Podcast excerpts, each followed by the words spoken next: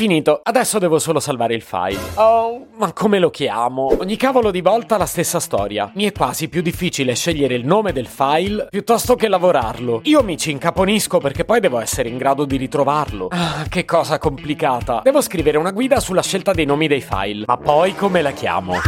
Se potevi cambiarmi il carattere, nascevo World.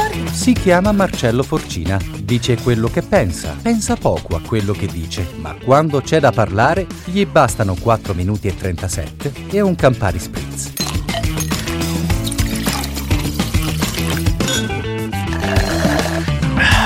Perché comprendiate appieno come sia nata questa mia ossessione per i nomi dei file, devo necessariamente partire dal principio. Mettetevi comodi che la storia è lunga. Vi confesserò che il mio primo approccio è stato piuttosto naif. Non me ne preoccupavo proprio. Non avete idea dei miliardi di file che ho salvato come Untitled. E poi come Untitled 1, Untitled 2, Untitled 1926. Totalmente inutile archiviare la roba così. Però se ci ripenso anche prova 1, prova 2, prova 3. Qualche volta credo di aver usato anche file. Che tenerezza! O dovrei dire che sciatteria. Per fortuna questa abitudine l'ho abbandonata abbastanza presto. E ho cominciato a dedicarmici un po' di più. Però se ricordo bene all'inizio c'era qualche limite che oggi non abbiamo. Non vorrei essere smentito, ma credo intanto sul numero di caratteri e, se non vado errato, anche sugli spazi, che non erano consentiti. Perciò mentre io mi ci impegnavo a metterci più roba possibile, in realtà dovevo cercare un compromesso perché, lo spazio scarseggiava. Io credo che la mia ansia, perlomeno quella per i nomi dei file, sia nata lì. Mi sono a lungo interrogato su quali fossero le motivazioni. Ma quanto tempo libero devo avere per farmi domande così sceme? Tant'è, credo che una mezza risposta dovrei averla trovata. È sicuramente colpa del bottone. Sì, il bottone, quello che ti chiede di salvare con nome. Che responsabilità essere chiamati a salvare qualcosa. Io che non mi sentivo neppure in grado di badare a me stesso, dovevo salvare quel file. Tralasciando pure il fatto che all'inizio conteneva ovviamente sciocchezze. Però non devo spiegarvelo io che l'uso delle parole è una cosa importante. Perché non l'hanno chiamato Archivia? Archivia non mi avrebbe messo ansia da prestazione. Invece Salva sì. L'antico file doveva essere portato in salvo. E io giustamente mi ci impanicavo. Come lo salvo?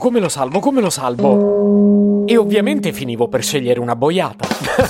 Avevate dubbi?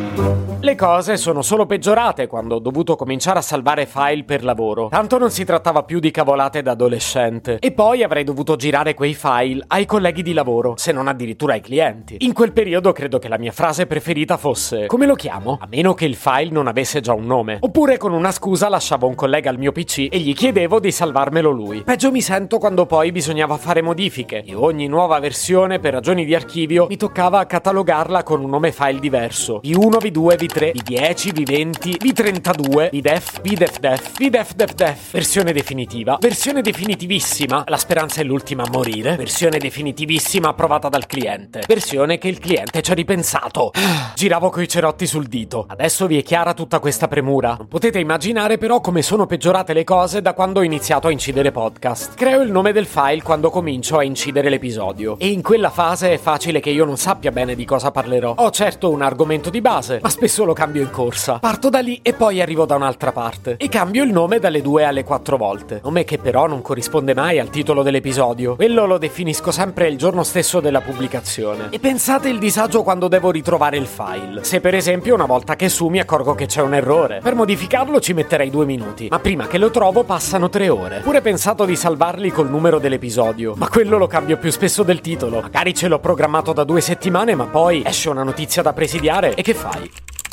Finito, adesso devo solo salvare il file. Se potevi cambiarmi il carattere, nascevo Word.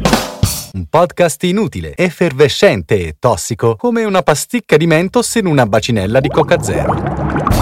Questa serie è disponibile su tutte le principali piattaforme di podcast: Spotify, Apple Podcast, Google Podcast, Spreaker, Amazon Music e a breve anche sul citofono di casa tua. Stelline, recensioni e follow sono molto graditi.